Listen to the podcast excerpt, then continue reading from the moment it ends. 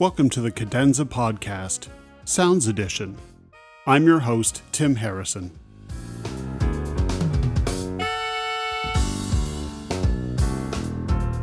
On this episode of Cadenza Sounds, I sit down for a conversation with electric bassist, composer, and bandleader Rich Brown.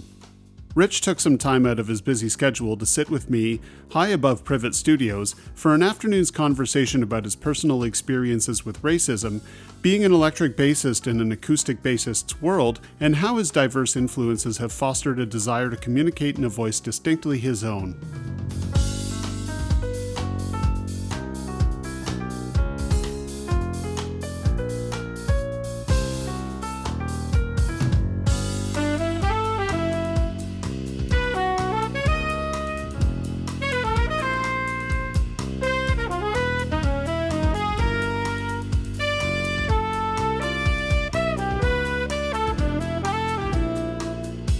Rich Brown is a Canadian bassist, band leader, and composer based in Toronto. The Toronto music scene has been exploding with talent, and Rich Brown has been helping to fuel that shockwave, working with other top musicians such as Larnell Lewis, Robi Botos, Marito Marques, Bartosz Hadala, and Kevin Turcotte. A self taught bassist, Brown credits an incredible list of influences, yet continues to evolve his own distinct style by being open to sounds and ideas beyond jazz and just the bass itself. Not content to remain only within the jazz world, Brown has been featured on funk, Latin, traditional Asian, Arabic, Portuguese, and Brazilian recordings. He has worked with such diverse artists as Jane Siberry, Glenn Lewis, Andy Milne's Dap Theory, Steve Coleman and Five Elements, James Blood Ulmer, Vernon Reid, Rudresh Mahanthappa, and Bruce Cockburn. As a bandleader, Brown formed Rinse the Algorithm, whose debut album Locutions was released in 2008. The band garnered multiple National Jazz Award nominations as well as the Galaxie Rising Star Prize in 2010. Brown's solo work includes his 2014 solo bass album Between Heaviness and Here and the 2016 Juno nominated release Abeng, an accessible yet deeply intimate invitation to unify against racism, violence, and oppression. To round out his artistic talents, Brown can also be found on film and television in the motion picture Glitter and the TV movie Livin' for Love, the Natalie Cole story, and the TV series Soul Food.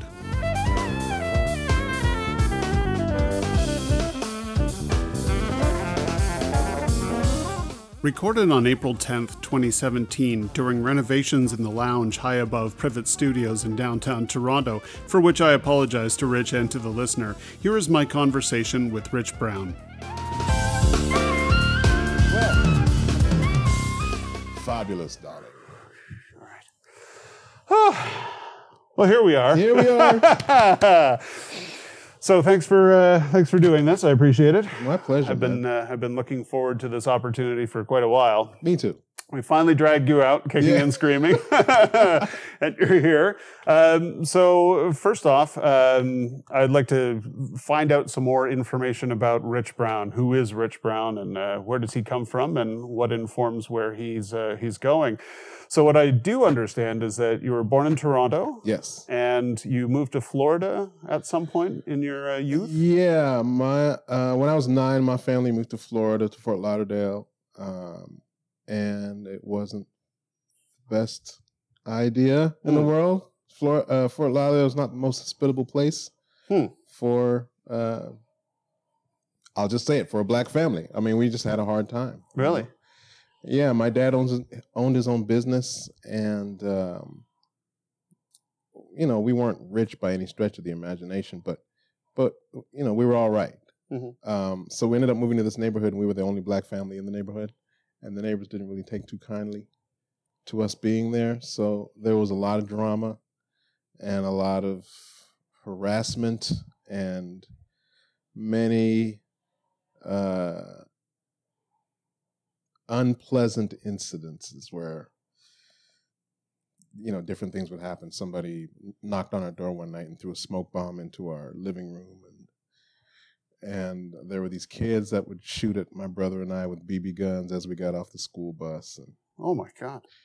but then on the other uh, side of the same coin, like uh, we would take the school bus And then all the black kids at school would see us getting off the bus with nothing but white kids. And then they were like, well, who do these guys think they are? Mm. So we didn't, we weren't really liked by, you know, black kids or white kids. We were just sort of too black to be white and too white to be black. And uh, so we got the hell out of Dodge after a few years and uh, and came back to Toronto. It was interesting because uh, we moved uh, back to Pickering, mm.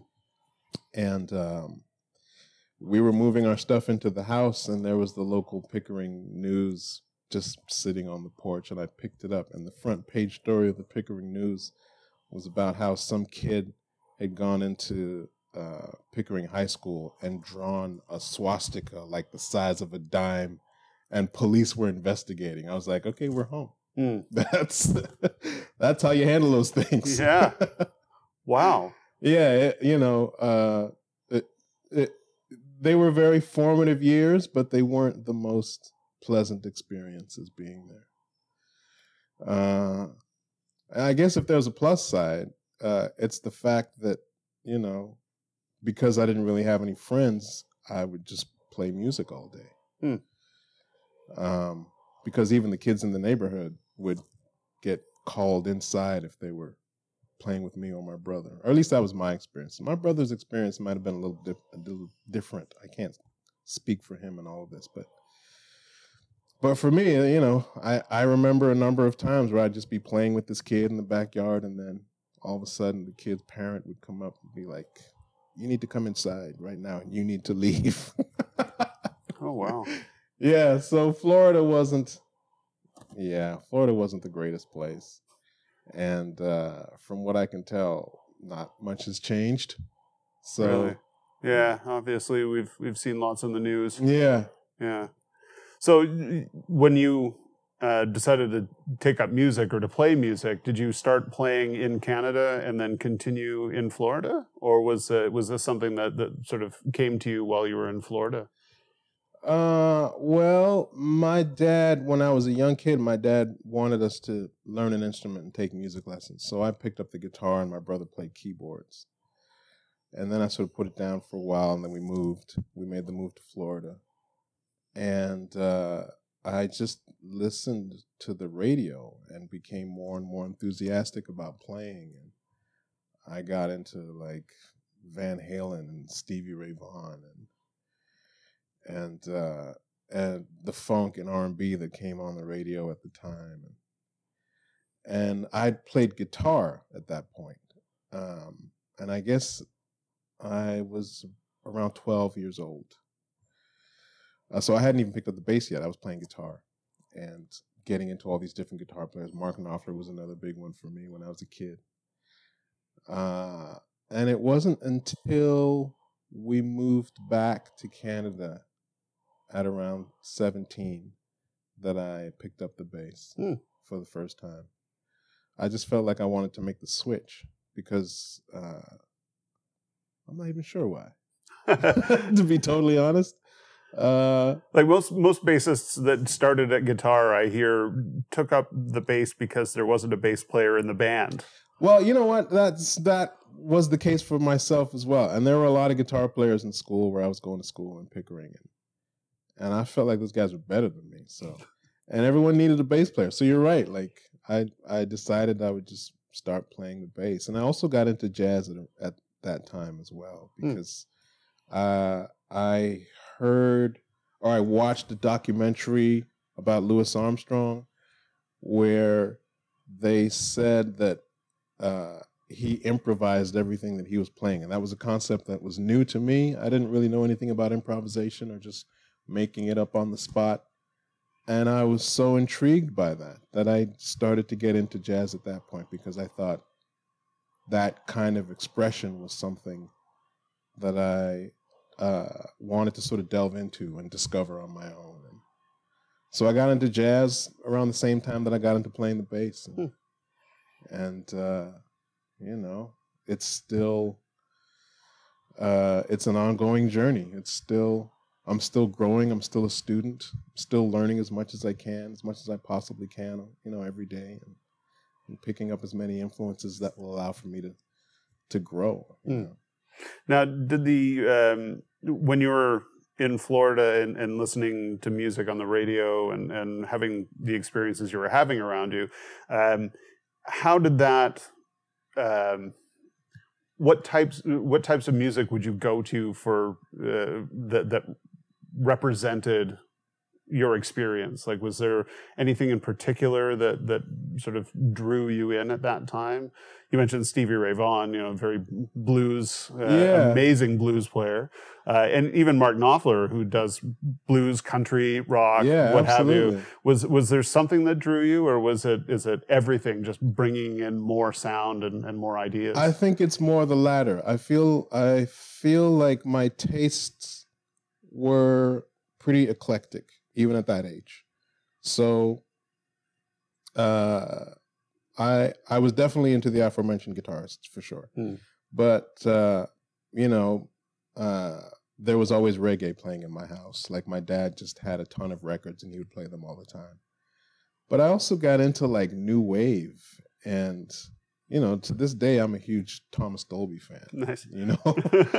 uh and you know, Eddie Van Halen and um and all of the sort of 80s funk that was happening around that time, like the Gap Band, SOS Band, Rick James, uh, you know, all this really heavy sort of funky music. I I really loved that stuff, but it wasn't something that I could really apply to the guitar in any sort of uh, serious way, other than you know just keep holding down rhythms. And I really wanted to learn more about the fingerboard and playing, and you know, getting all these licks and because you know I'm like whatever I'm like 13 years old or something. I wanted to be the baddest, and I thought just playing some chords for a little while wouldn't be it. Uh, Does that translate at all to your bass playing now? Is there a is there a, a Well, sense of that? there was I you know I went through a phase, and that phase sort of stopped uh, in my 20s. Um, because it seemed like for me as a young bass player and as a lot of young bass players electric bass players they they want to do the same thing they want to be the baddest they want to learn the fastest licks and play the most outlines and and uh you know after a while i just wanted to do the opposite of that Mm. so i uh i just flipped i i thought okay i just want to be able to make the most out of the simplest melodies and and really explore sort of the sonic qualities of the instrument as opposed to uh you know anything related to whatever technical prowess or or any kind of virtuosic. That's not really my thing anymore. It was. Hmm. I have to admit. But you know as you grow and you mature as a musician you realize that there are things that that uh not only transcend but they they're also uh timeless. And a really beautiful melody is timeless Mm. you know? That's the stuff that stays with everybody. Whereas some really fast licks uh that doesn't really stick. That stuff is fleeting in a lot of ways because you're not going to be able to play that way you know as you get older. Those those you know your facility is going to fade. Hmm um so yeah for me it's it's really about making the most honest music and really uh dedicating myself to uh being a melodicist you know as opposed to a bass wizard a, a name that may have been applied to you here and there. I, I, I, can I can say that I've heard those words indeed. now, did you start out on a uh, a four string bass and uh, and move your way up? I did, yeah. I started on a really horrible four string bass where the action was like so far off the neck and uh and the sound was really bad. I think it was like something that my dad got at Sears for like 40 bucks or something. It was a horrible bass. uh, and then I heard Jaco Pastorius for the first time and and uh and took a screwdriver and very crudely just ripped all the frets out of the bass and was very interested in sort of playing fretless and emulating Jaco's tone. Uh, which that bass you couldn't do anything with that. that was not going to happen. Um, but yeah, I started on four string and then I moved to five. And then once I moved to five and started playing uh, sort of in the city in these different groups, I started getting calls to play in trio projects where it was just, you know, drums and bass and piano or drums and bass and saxophone. And um, the other melodic instrument didn't want to take all of the solos. Mm. So I found myself taking, you know, more solos during songs. And I was getting way up on the neck on the five string, going for these really sort of sweet notes. And I thought, well, if I'm way up here, I could probably get the same range on a six a little further back. So I'm not like, you know, playing over my belly button or something.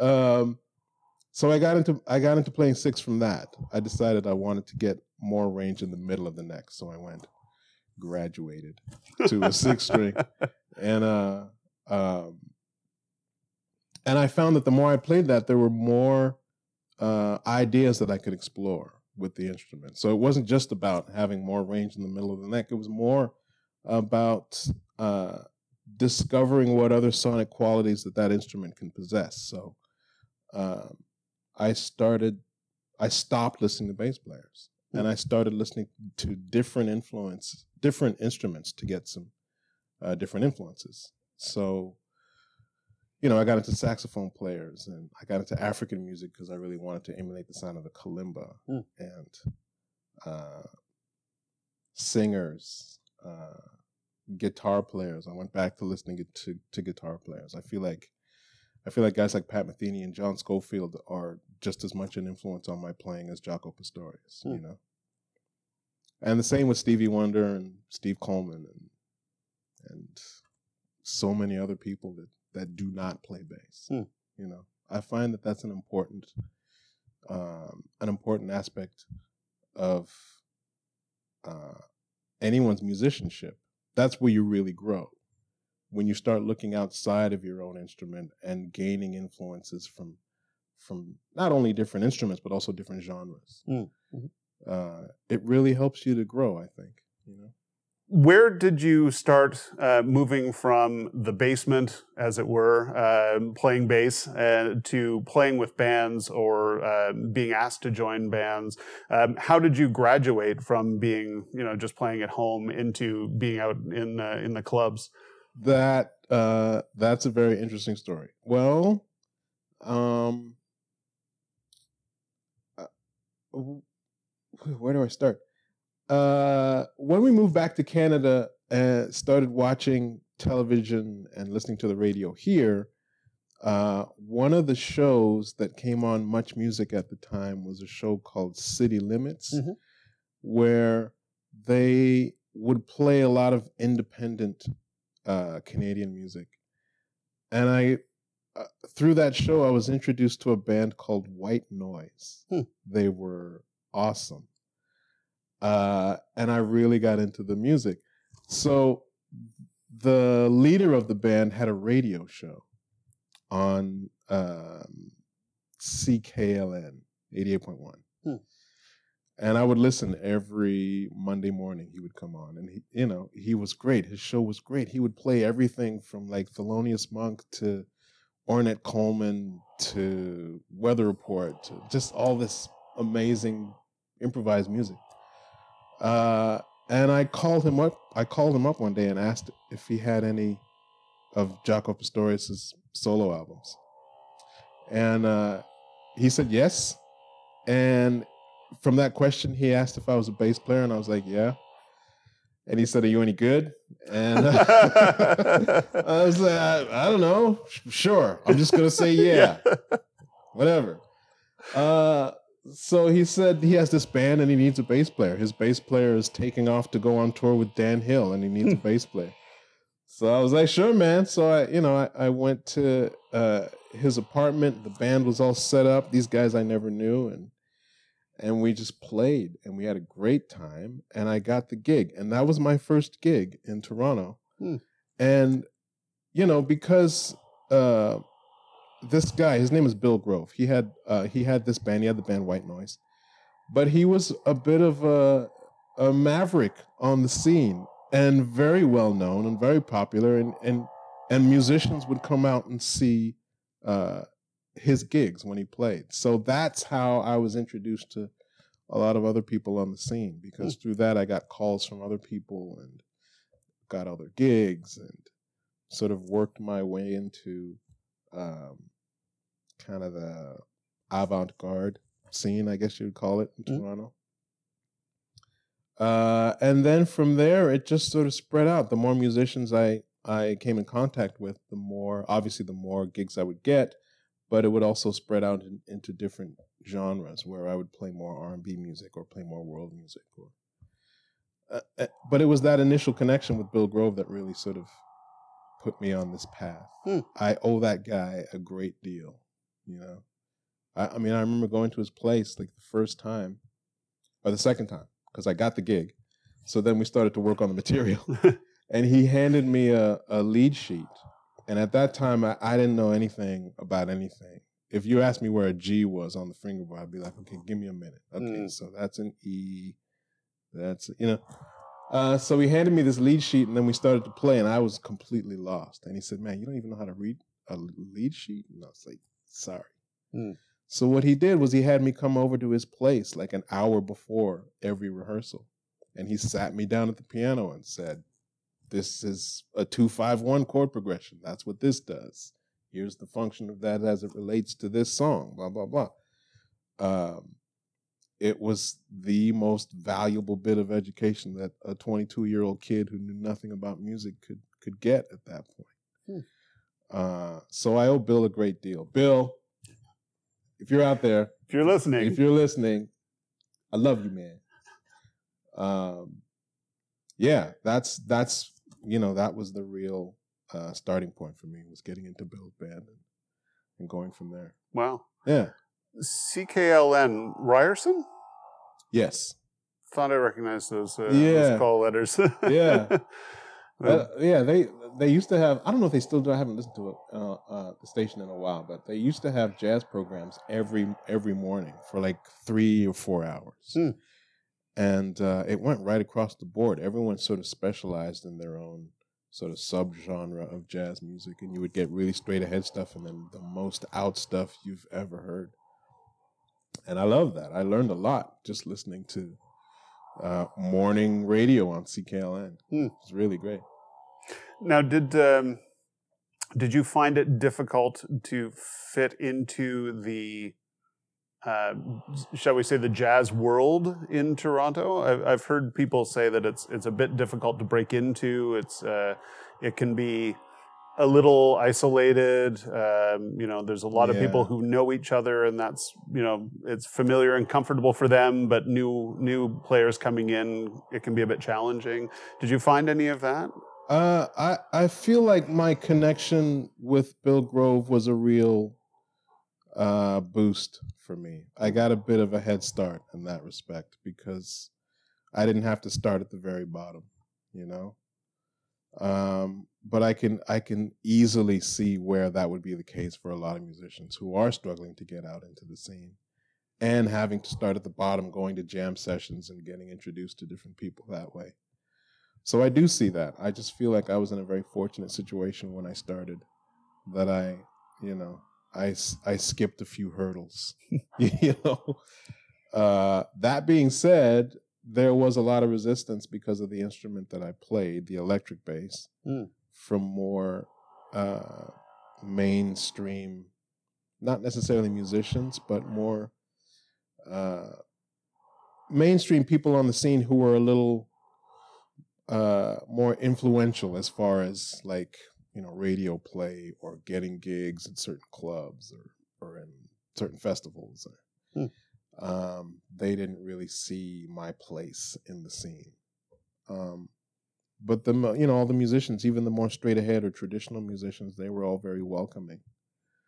Um, but for me, that was the hardest part, like just breaking into, um, breaking into uh, a scene where the the more influential people out there were a little more resistant to what I was doing because of what because of the instrument that I play.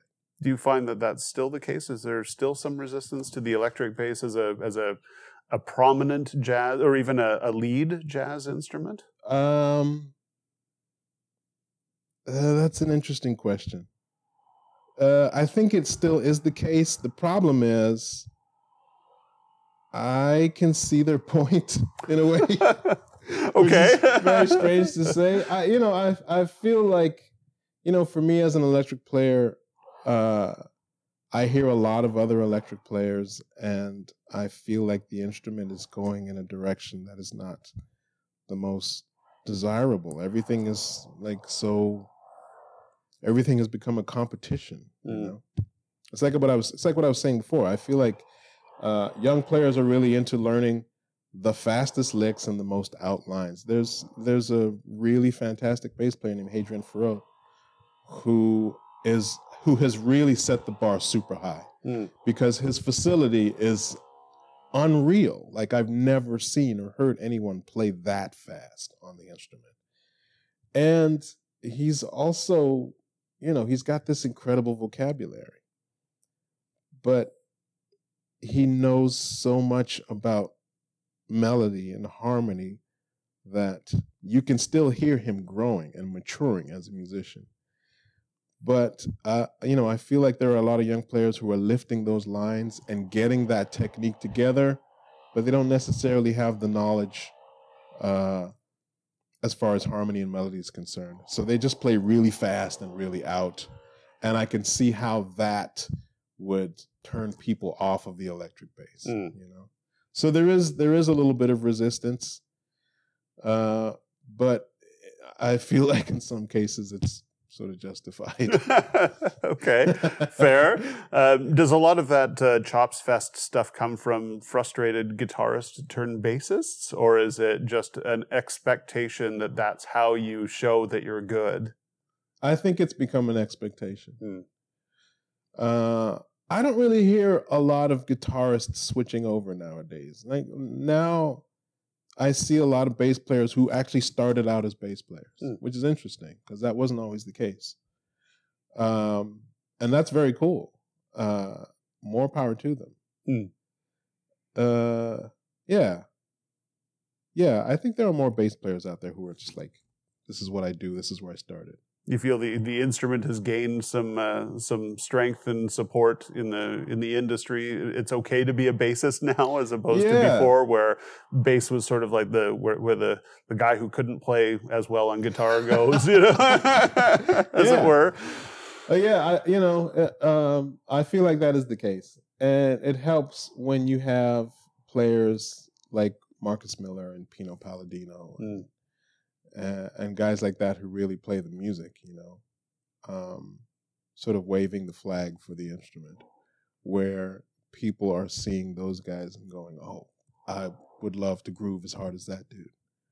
Um, so I think it's I think it's a good thing now, and I feel like other um, other musicians uh, who are not playing the bass uh, are a little more welcoming of that now because uh, that aspect, because of people like Pino and Marcus Miller who just grew, who just laid down. Mm. Um, that's become cool, right? So people want that, and and uh, and it's sort of helped with the popularity of the instrument, I think. Mm. Versus Mark King and his uh, yeah, playing all eyes around his neck and stuff. Uh, but I was heavily into Mark King when I was a kid. I man, I used to love that stuff. I was all about level 42. I had, you know, I had the electrical tape around my thumb and the chorus pedal, and I had the bass like way up under my chin. that is a visual that I was not prepared for. Yeah, just, uh, no. I mean, if I saw pictures of that now, I would just say, no, that's not me. That's not me. Who is that guy? Who is that guy? wow, yeah, that's that's, that's fascinating. Yeah. Uh, I, I, it's not something that I would uh, I would have in mind, but uh, okay. How do you approach um, playing both uh, the function, the traditional function of a bass player, um, yet still getting your voicing into others' music. So you know when you're when you're playing with, um, uh, just recently you were playing with. Um, uh, Luis uh, Louis Simão. Louis Simão. Yeah. Uh, just this past weekend, mm-hmm. I think. Um, you're still playing somebody else's music, but the, the the voicing of Rich Brown is there, oh, right? right? And and the the tone that you bring to the music is there, and it's it's obvious, but it's not. Uh, you don't turn it into Rich Brown's band, but your voicing is still there. How do you walk that line? How do you bring that voicing forward in somebody else's experience? Well, uh, I, f- you know, it's funny. I feel like living in Toronto was an advantage for that hmm. because um, the city is so multicultural, and Louis Simão's music, uh, specifically, um, delves into traditional Portuguese music and traditional Brazilian music, which is something that uh, I really love and I got into a band years ago that that was not along the same lines, but kind of had the same influences. And anytime I get into any of those situations, uh, I try to be as true to the genre as possible. So if I'm playing an African gig, I want to sound like an African bass player. Or if I'm playing, you know, in, in the case of Lewis's band, if I'm playing his music, I want to be true to that tradition. But um, all of the influences that have led me to this place are naturally going to come out no matter what I play. So, you know, in a way, I got to be me, mm-hmm. but I also have to be true to the music that I'm that I'm playing, um, no matter what the genre is. So even if I'm just playing like pop music, uh, and just laying it down, I'm still going to do my thing, but it's definitely not going to get in the way of um, whatever tradition I might be playing at the time. Mm-hmm. I think that's important, you know. Mm-hmm. Um, the, you know, the best compliment is is is uh, you know, I remember doing this Brazilian gig a little while ago, and I got off stage, and and these dudes just came up to me and started speaking Portuguese. I was like, yes. Obrigado. Yeah, that's yeah, it. That's all I know. Thank them. Yeah.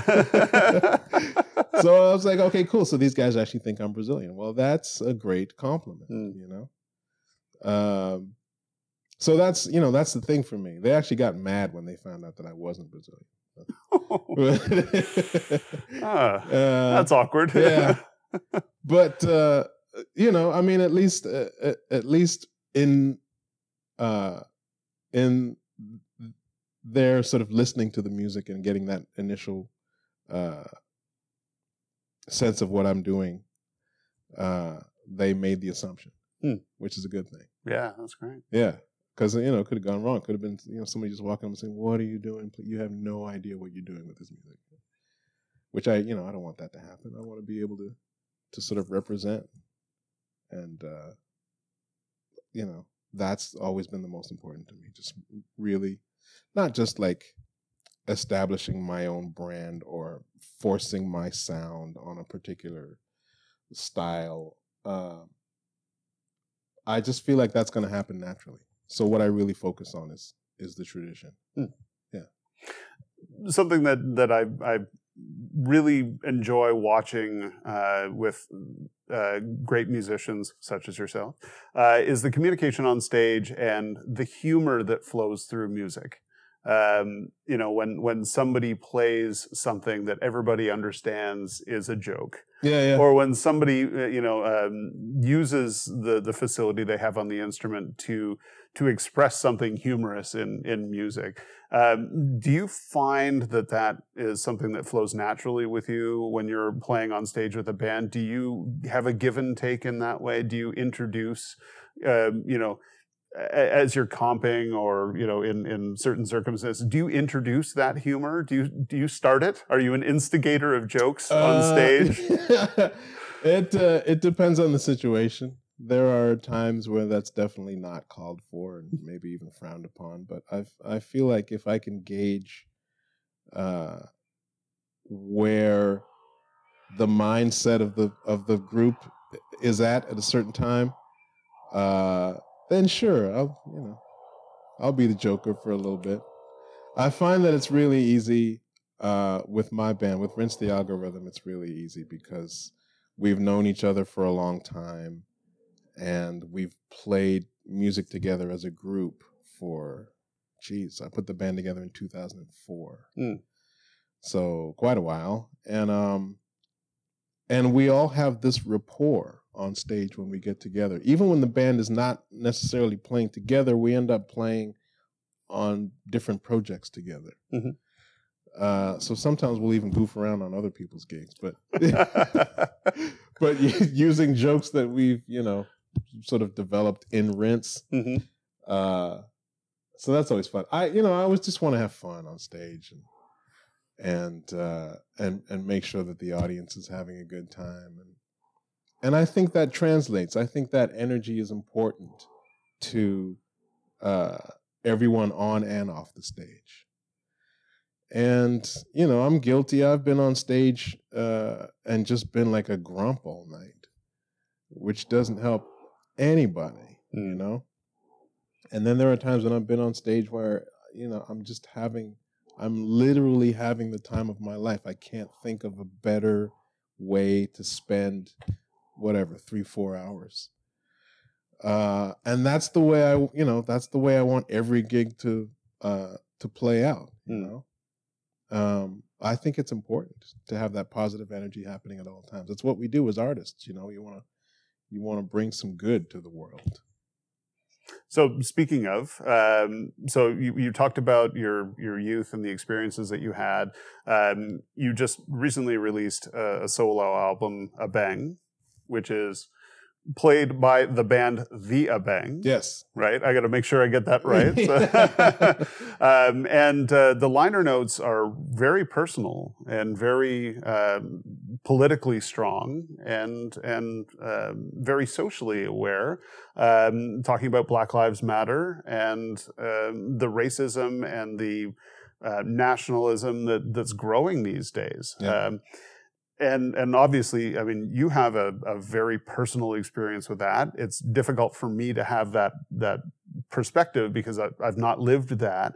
But to see somebody else have that experience and still remain positive and still have a, positivity in their music, how how do you maintain positivity when when you're taking hmm. such you know very vital topics and and having a, a very powerful statement to make, but still allowing people to feel positive in some way when they when they listen to your music. Yeah, that's a very good question. Uh, yeah, well, I think there has to be some sort of message of hope.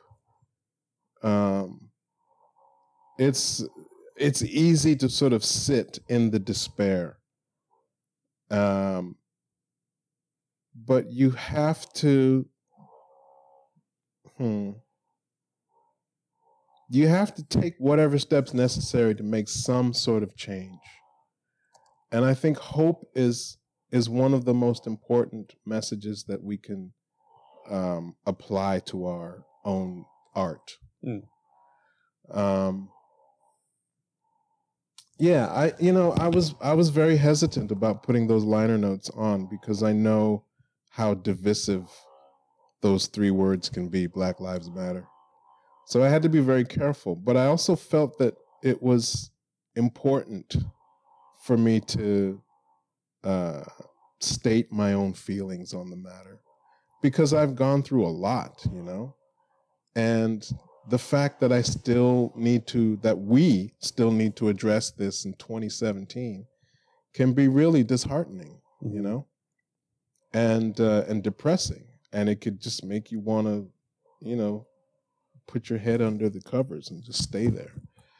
But if if my music can offer some sort of hope uh, or some sort of positive message in this weird time that we're living in now, then you know, I know I'm not going to change any minds because things are so polarized right now. But, uh, you know, maybe it can lead to a discussion or something.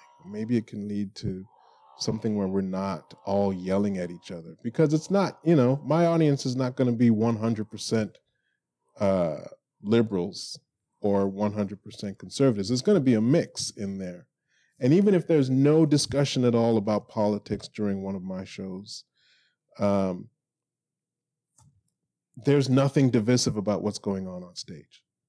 So uh, I feel, I feel like that message of hope is universal, whether you're on the left or on the right.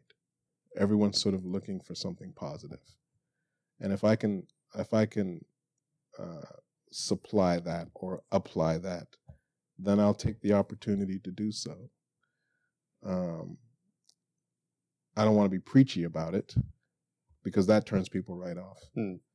But I think you know the advantage of, inter- of instrumental music is that it can it can create a a personal uh, visual image. Mhm. Um, so that I don't know. I feel like that hope. Uh, I feel like that hope can be s- s- something that's expressed and conveyed and felt and shared equally by everyone, no matter what their political leanings may be. Hmm. So, uh, I think it's important. You know. Sorry, that was a very long answer. No, that's a great answer. that's a great answer. Um, and, and, you know, I'll, I'll, there's often the sort of stay in your lane concept uh, with artists. You know, yeah. where people are just saying, "Listen, go out and play music. Don't talk about politics."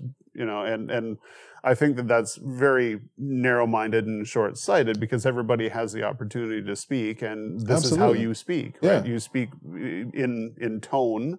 It's just a different tone. You're using Yeah. a bass instead of a voice, perhaps.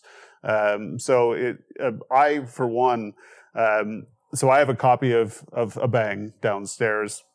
Downstairs, uh, I have a copy of Abeng, and um, I hadn't opened it. I've I bought it digitally as well as physically. Yeah. Um, but I had read somewhere that there were some some interesting liner notes, so I I, I paused long and hard, and then I finally opened it because I like to keep these things nice and wrapped, and read them, and I thought this puts all of that music into a different context now. I get the direction, like I understood how it applied, Right. how I perceived it. But then reading those liner notes, I could actually bring a narrative into it suddenly, and I could yeah. understand the path that the, the the the songs took. And I thought that that was that was really important for me to have that experience and to read it and to see why you were presenting the music in such a way. Thank you. And I think that was really important. So so I've I'm I'm a fan. I think the music is amazing. Thanks Uh, but that was a great experience to to to have that journey and to experience it as music and then experience it as message and to apply both yeah. and come out with something that's greater than the sum of its parts. Well, you know, uh, uh, artists have a platform, and you know, I remember hearing all the backlash that Meryl Streep got for speaking her mind. I just think that's ridiculous. You know, she has this platform. She has an opportunity to speak truth to power. You know, and why not take that opportunity? And how dare anyone s- try to silence her for for her views? Mhm. you know um i don't want to go so far as to say that i have a responsibility to do so because some people they just they just want to play music and have fun and that's totally cool but given my past experience with uh racism and all the weirdness that has gone on in my childhood um i uh I do feel some sense of responsibility to to you know just shed some light and say this is what's going on or maybe just hold up the mirror and say you need to take a hard look at what's happening Mhm. um so yeah I, I you know I do take that opportunity but again again I don't I don't beat people over the head with it or at least I don't I hope that I don't You know? Yeah, I wouldn't say that that I saw any, you know, didactic behavior out of Yeah, this. yeah. It was, you know, I, I I I experienced the music, you know, before the message, right. and then the message just added to it. Um, and same thing with uh, with the the Rinse album, the uh, locutions. Um, I've heard you uh, introduce songs on stage and give some backstory about some of those songs.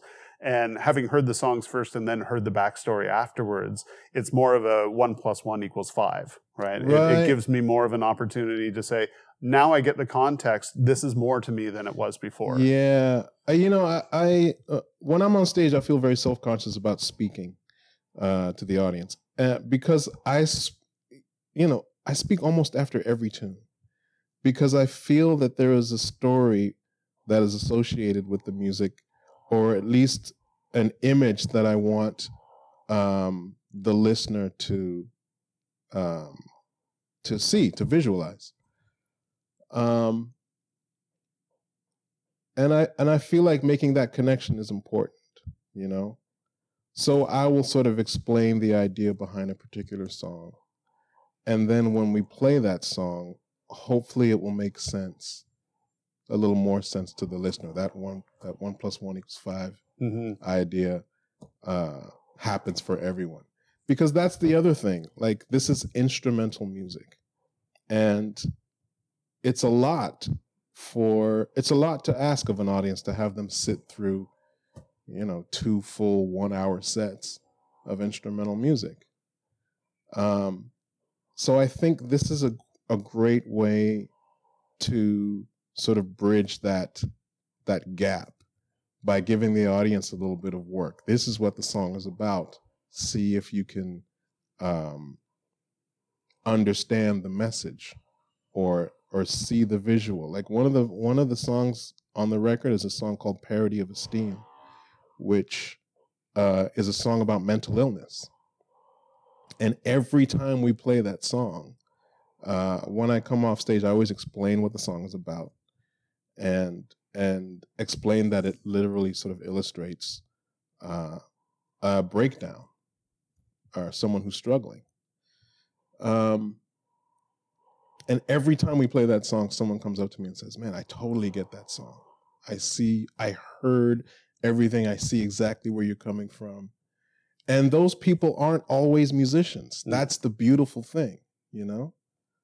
That's uh, you know, I think that's why the message is important, especially with this kind of music, because uh, um, then you can really sort of open it up to people who uh, might not necessarily be seen at a jazz gig or be interested in watching a jazz band all night.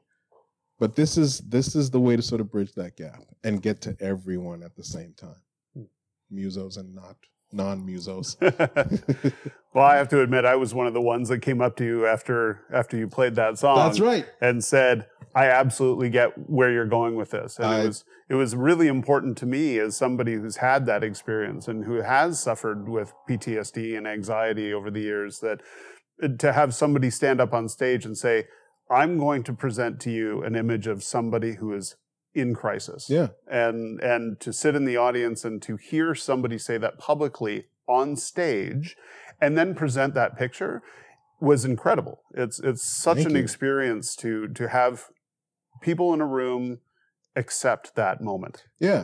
and to to live in that moment with you for a bit so they may get a view of what it's like to have to deal with that But you know, the other thing about that is, um, that's a really good point. But the other thing uh, is, there are more people struggling than are willing to admit. Mhm.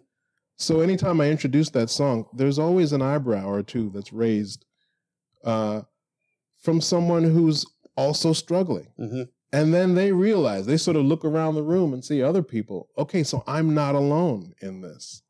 So there's a little bit of a solidarity that happens as well that that I'm kind of proud of. You know, Mhm. I I feel like this is what I'm talking about, like being able to sort of bring people together on different levels. I mean, this is not the the happiest of messages, Mhm.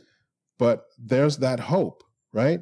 I mean, here I'm sort of giving an illustration of somebody who's really struggling, but there are always a few people, not just one or two people, but there are always a few people in the audience who are going through the same struggle. And if they can feel like they're not alone, uh, then that's the hope and maybe even the change that uh, that I can maybe initiate or or something or help in some small way. I think mm-hmm. it's important, you know. Well, I I certainly felt that way. I, it was that was a that was a great experience, as well as uh, just recently, uh, did a, a three night stand at uh, Jazz Bistro. Um, and I was there for the first night only. I apologize, I couldn't make That's it for okay. three. Uh, but uh, but you introduced uh, a track, "The Purple Time." Oh yeah, and uh, it's actually always been one of my favorites. I just the groove on that is is fantastic. Um, but you spoke a little about the the genesis of it and why and why you play that song. Yeah. Um, and that night, that song went from a great song to an incredible experience because wow. of the uh, bringing us the audience into why it was important to you and watching the band members uh, just start to just really bring it to a different level so that that audience communication, that uh, that ability to bring the audience in and to uh, give them a visual, you know, mm-hmm. give them an idea of where you want to go and why you want to go there, I think is really important, and, and you don't see it that often. Yeah, well, yeah, you don't. Uh, thank you. oh, uh, no, thank you. Uh, so, so I would say keep talking during your shows. yeah, well, I, I, I will. I just, you know, I, I feel like instrumental music is a challenge for a lot of people, and I, I have to be cognizant of the fact that m- my audience is not, you know, we talked about my audience not being 100% liberal or 100% conservative. They're not going to be 100% musicians either. Mm-hmm. Uh, so I really have to make the experience um, not just enjoyable, but something where something universal. So I'm not just relating to the musicians or the bass players or whatever. I really want everyone in the audience and even the guys in the band to have the exact same experience. Uh, that's really important to me, you know? And that makes for a much better, more enjoyable experience for everyone on and off the stage. Um, so even when I'm introducing these stories and talking about like what this these songs are about, it's not just for the audience; it's for the band as well, because I want them to to interpret the idea behind the songs as well. So now everyone is sort of focused on this this one idea, you know. Uh, so I do feel that it's important. You know, maybe I talk a little bit too much. Maybe I have been talking a little bit too much. Uh, but I feel that I feel that it's an it's impo- it's an important thing for me as a composer to sort of get the idea across to the audience, so that they know uh, why certain things are happening with the music. You know. Nice. Um, you also released a solo bass album. Yes. Uh, which uh, I've heard you introduce tracks on stage and say, don't be afraid. Yeah. don't be afraid of solo bass. It's not scary. Um, and, and it's a very uh, mood oriented album. It's not, uh, it's not uh, a chops fest. Yeah. It's, uh, it's about setting a tone. Um, what brought you to wanting to do that tonal album in and of itself? Uh, well, there were a few things. There were a few sort of ideas behind putting that album together. I started to just, uh, for fun, I just started to write these solo bass pieces, and I would play them between, you know, between songs at gigs, and they all got a really good response. Um, so I decided to explore that a little bit more. Um, and because the electric bass has had this weird stigma for so long about being, you know, uh, uh, whatever, fully sort of chops oriented or or whatever. Uh, I wanted to create something that would be the complete antithesis of that. I wanted to create something that would be listened to in the same way that you would listen to a classical recording. Hmm. Because I like that mood. I like being sort of that sort of serenity, you know. Uh, and I was also listening to a lot of um, different styles of music. I got into uh, an Armenian musician named Djivan Gasparyan. I don't know if you know him. He plays an instrument called the duduk. Ah, yes. I Yeah. love the sound of a duduk. Right? Absolutely love it. Yeah. So I, I had a couple of his records and I really got into the the mindset. And I wanted to create something similar. The song Beacon, Hmm. oh not Beacon, uh Borealis Mhm. is uh, is kind of an ode to Jiva, to Djivan Gasparyan. Hmm. Uh, in the way that it's set up, that there's this drone and then these little sort of melodic phrases that happen over the, the drone for the in, for the entirety of the piece. Uh, and then the the the melodies sort of develop into these different things, and then everything just sort of comes back down. Um, but I like the mood that that sets, and uh, and and the idea of sort of maintaining that particular mood for an entire album. I found intriguing and challenging, and it was something that I really wanted to explore. And uh, so I went in. A friend of mine offered some studio time at his house. He has a home studio. So we went and recorded all these tunes. And then when I listened to everything from top to bottom, I, I, I thought, yeah, this this is exactly what I wanted to say, exactly what I wanted to do, you know. Uh, so I'm very proud of that record, and um, I feel like it does do that very thing where uh, you put it on and it immediately puts you in a mood, and and again, hopefully, uh, you know, it's one of those things where if you're not having the best day.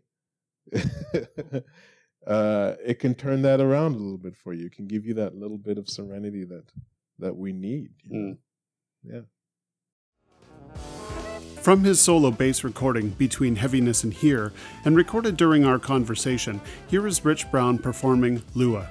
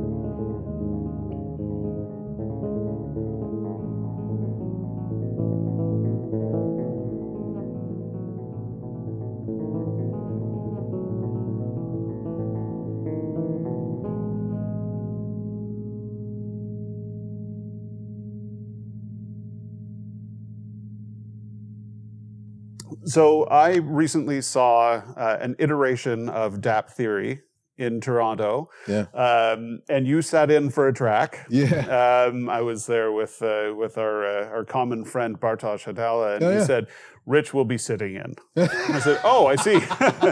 um, and uh, one of his close friends was uh, from school was playing in the band and was playing Duduk. Interestingly oh right, enough. yeah, yeah. Um, and uh, and you sat in and the brought the house down as as, as per usual. Um, but uh, tell me a little about uh, the influence that you had on Dapp theory or Dapp theory had on you, and how that uh, you know adjusted your outlook on music and and the direction of your playing. Uh, well, wow. Uh, where do I start? Where do I start? At the beginning, yeah.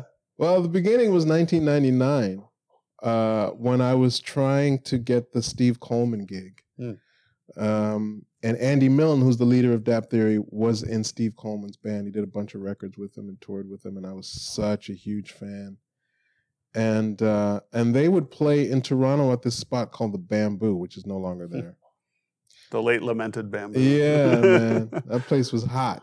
Um, but uh, I would always be there, front and center, and I had all the albums, and I would practice to all those tunes and and all the sort of intricate patterns and cues and things. Like I studied that music up and down. So I remember talking to Andy after a set one night and said, "Look, you know, I'd really love to get this gig." And I felt particularly confident because there was a sub on bass who really wasn't cutting it. So I thought I could do better than this guy. um, so Andy said, "Yeah, you know, send me a tape and I'll send it to Steve." So I sent the tape, and uh, it never got to Steve. Andy called me and said that he's going to be doing some recordings, some demo recordings for a record that he's putting together, and asked if I'd be willing to fly to Washington D.C. to record the demos. I was like, "Absolutely, yeah." Um, so I did, and those demos ended up being part of an album called uh, "The New Age of Aquarius," uh, which is the first of two records that I recorded with Dapp Theory. That music, there's so much about that band that has influenced uh, me, not only as a bass player, but definitely as a composer. Um, and you can hear, I think you'll be able to hear the sort of the parallels between Dapp Theory and my band. And, you know, it's no accident. Like, I spent a lot of time with that music, and I love that music. And, uh, you know, it for me at that time, it was the best musical situation for me.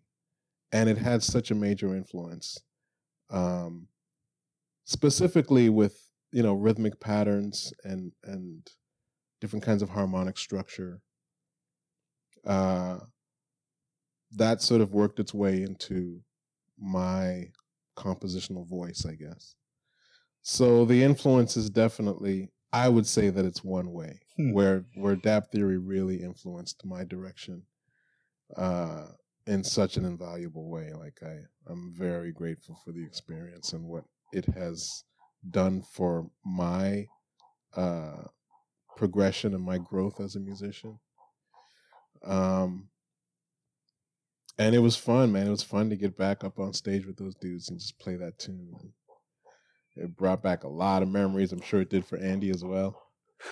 Uh, but yeah, that's you know that's that's been a major influence. I I I feel like you know, especially with this latest record, the Abeng, uh, there's a heavy Dapp Theory influence, and there's a heavy influence from um some of the artists that I've worked with in recent years, uh, Vijay Iyer and Rudresh Mahanthapa and Steve Lehman, uh, in particular, those three guys, uh, because I feel like they've taken that music, the music of Steve Coleman, the music of Dapp Theory, and they've added like these different elements that are so personal and so interesting.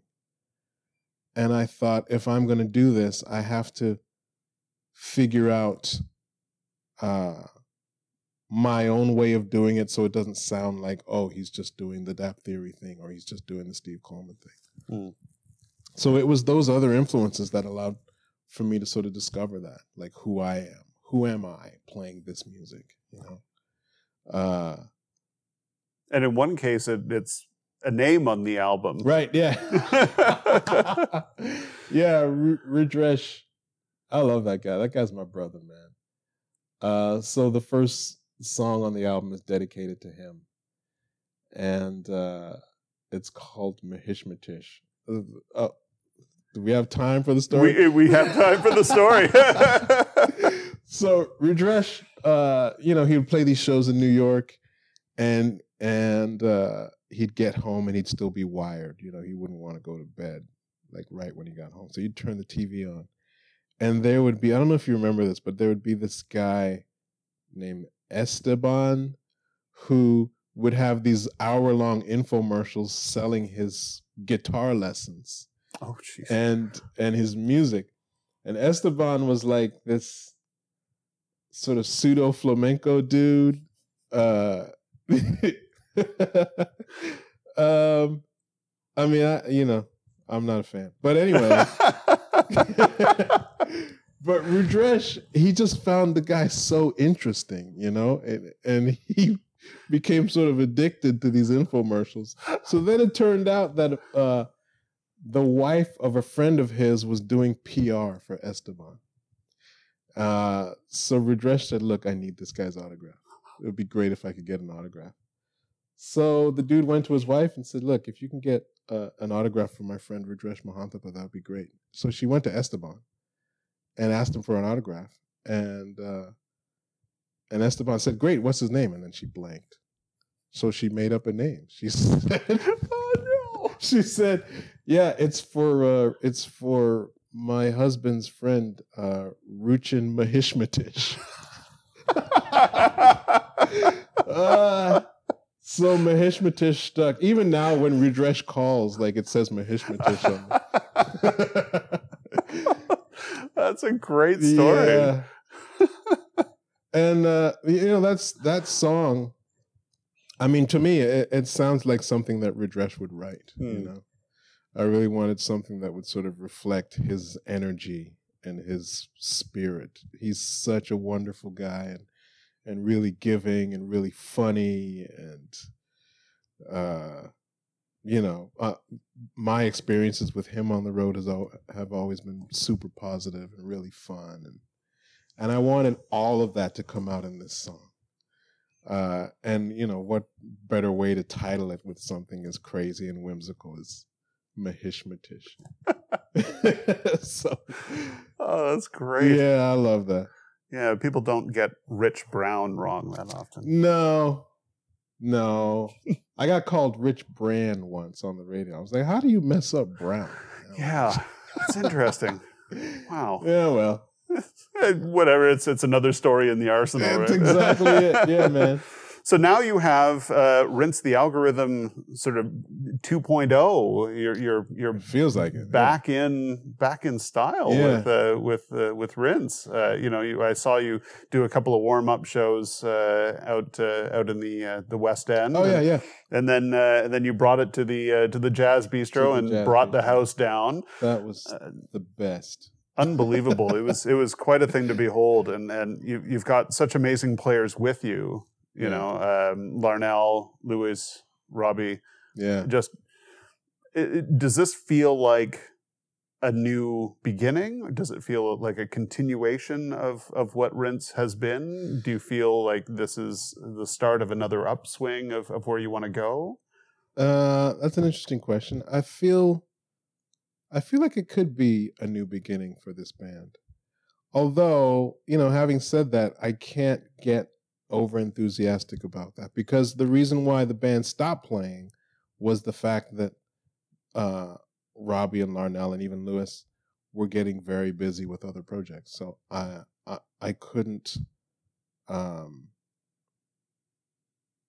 I felt like I couldn't call them after a while because they were always away, you mm. know, or always had other commitments. So I thought you know, I have this new band. I'll just focus on that, and then Rinse will sort of go the way of the dodo. Um, but then Larnell called uh, to do a show in Quebec City and asked if Rinse would be able to get together and, and play a couple of tunes. So we did that, and it felt amazing. Uh, and then I, I got a chance to talk to uh, Robert Sput Searight, who's the other drummer in Snarky Puppy. And he came up to me after the set and was like, Is that your band? I said, Yeah.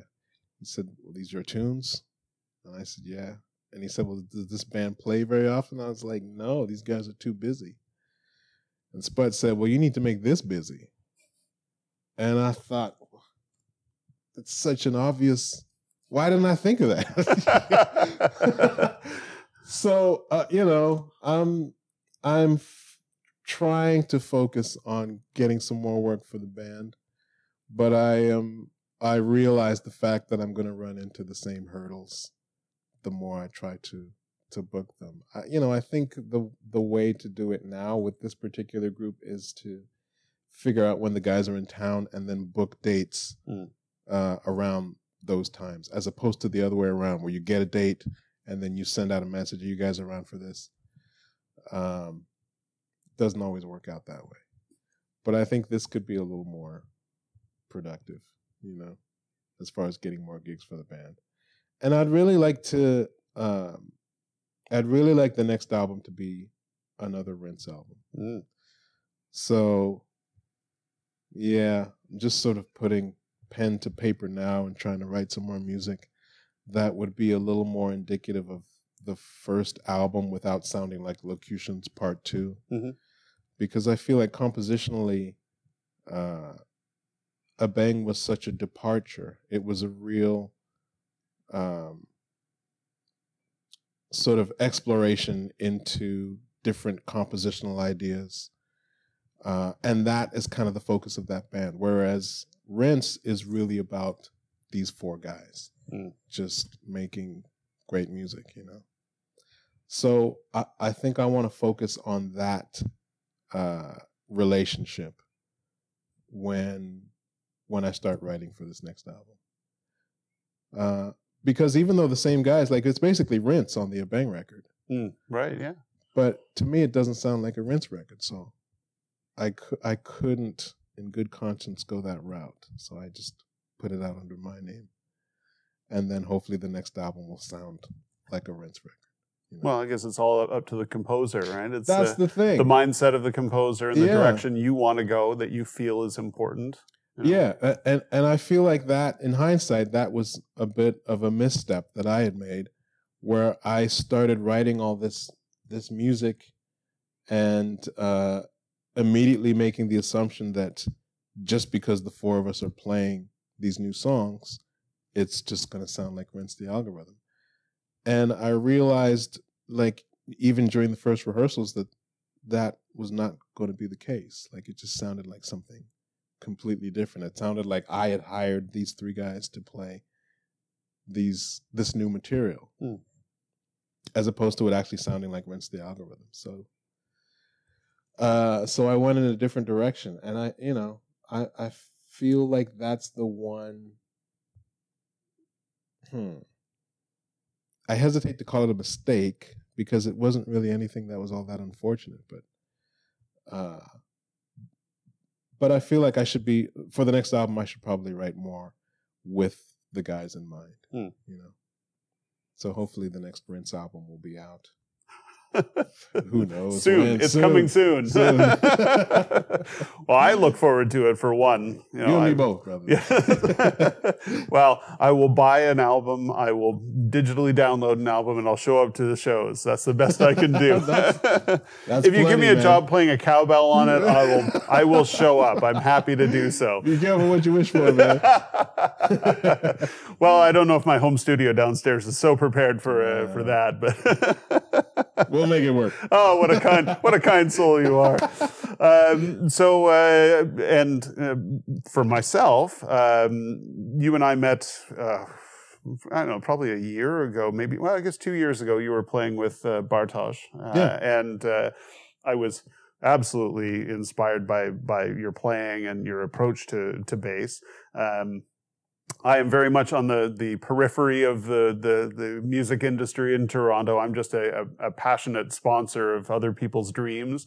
Um, I like that. But uh, but when when I had something that I wanted to do, uh, which was the New Shores project, I approached you and, and asked if you'd be interested in, in donating some track time and some some music, and uh, and you were very receptive to that. And oh yeah, and I really appreciated that. That's that's it's really important to me that that to hear people are interested in in adding a voice you know when we talk about you know adding your voice to you know the uh, black lives matter whether it's the movement or the the concept of people understanding why it's important um, I felt that there was at least some political alignment that that you and I could understand and and, oh, yeah. and be on the same page. So um, I really appreciate that you've offered to do that. That's fantastic. It's it's my pleasure, and and again, I feel like it's my responsibility. You know, and especially with this project, I feel like uh, once that ridiculous election was over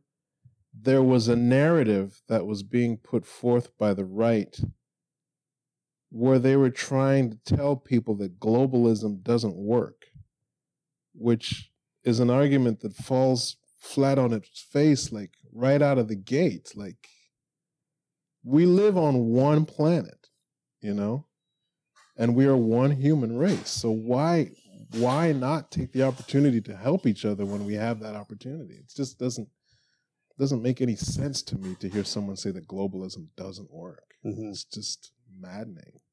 So, you know, I I didn't hesitate. Of course, I would say yes to something like this.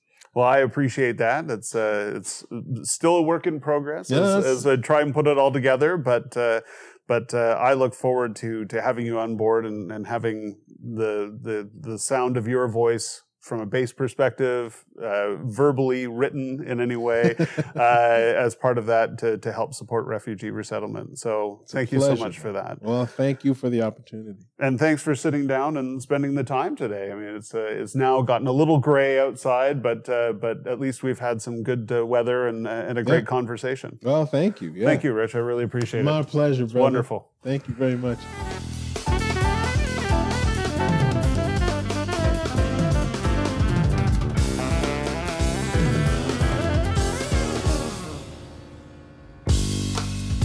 To learn more about Rich Brown, please find him on Facebook at Rich Brown and his Facebook page, Rich Brown Electric Bassist, or follow him on Twitter at Rich the Algorithm, spelled R I C H T H E A L G O R I T M. It's missing the H. To find Rinse the Algorithm's Locutions album and Rich's solo work, you can visit his Bandcamp site, rinsethealgorithm.bandcamp.com, or check them out on iTunes. For more information on the New Shores project, to which Rich is a contributing artist, please check out newshoresproject.org or at New Shores Music on both Facebook and Twitter.